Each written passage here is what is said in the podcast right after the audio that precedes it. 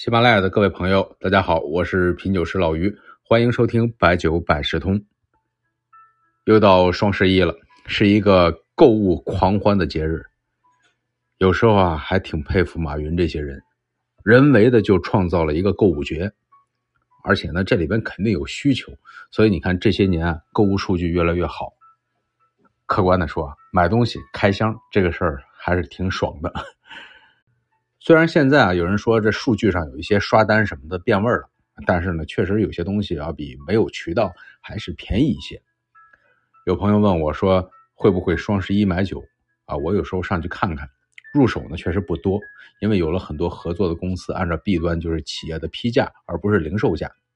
当然，对于大多数 C 端的消费者呢，双十一还是有一些价值的。但是有一点啊，一定不要为了囤酒而囤酒啊，真的要有需要喝的场景。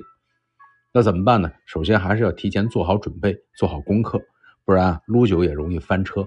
而且呢，也要提醒，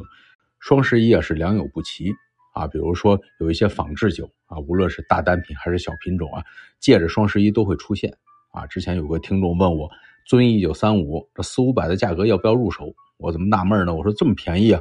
一看链接啊，某宝上的图案呢是一九三五，但是其实呢有一些细微之处是不一样的，是小酒厂的仿制产品。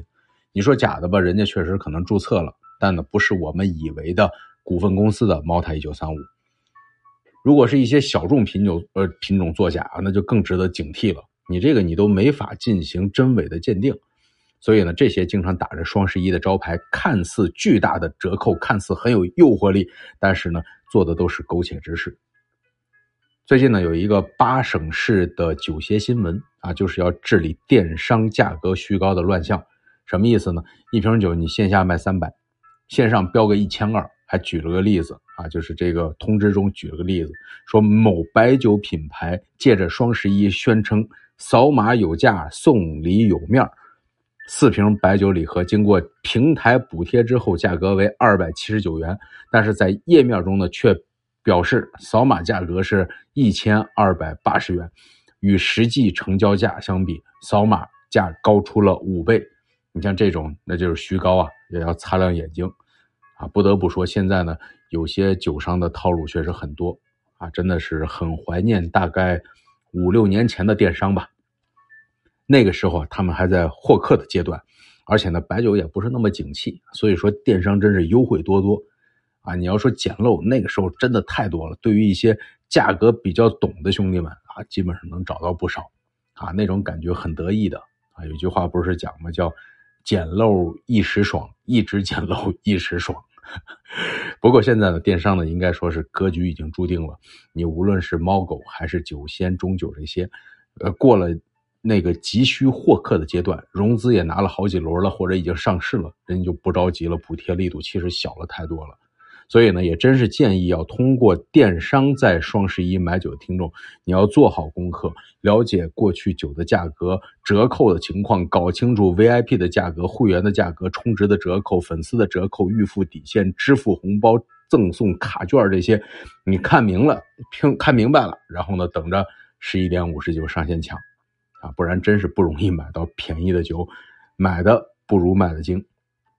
所以啊，还是你要自己喝的话，那就定位好，就买口粮酒，别买太贵的，根据自己的口感。如果是为了接待，那就买点大品牌的，真有折扣的啊。如果是为了升值，说实话呢，现在这个价位啊，不是那么的合适啊，真正升值也不会在双十一出现折扣啊。这个品种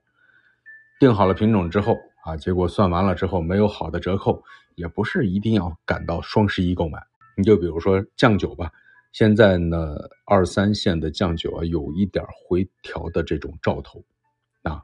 啊，你要说是不是都不能买？我我是觉得有一类酒啊，有兴趣的朋友可以买一点啊，就是一些打折的一些小酒版啊。我这纯属是品酒师的角度，有时候来我这做客的朋友，经常看到有很多小酒版，那就是平常要经常尝一尝不同类型的酒，比如说你说老郎酒一九。一八九八要比坛酒金酱要好，哎，那都正好有小酒版的折扣，你买两个小酒版对比一下，尝一尝。反正双十一也有活动，买错了不心疼。按照这样的思路呢，如果有商家的这种品鉴酒借着双十一造势啊，我知道前段时间也是有双十一说再赠很多的品鉴酒啊，这种呢倒是可以出手，如果特别是一些相对大厂。反正谨防的就是被不良商家借着购物节的名号出一些滞销酒，还是选自己熟悉的、价格了解的、质量有保证的渠道。好了，本期就先聊这些啊，说的我也还想再上网去看看今年商家的力度怎么样，猜一猜现在经销商的心态。不过呢，有时候刷着刷着就真的耽误睡觉啊。白居易有首诗：未曾劳力气，渐觉有心情，稳卧天春睡，行迟待酒成。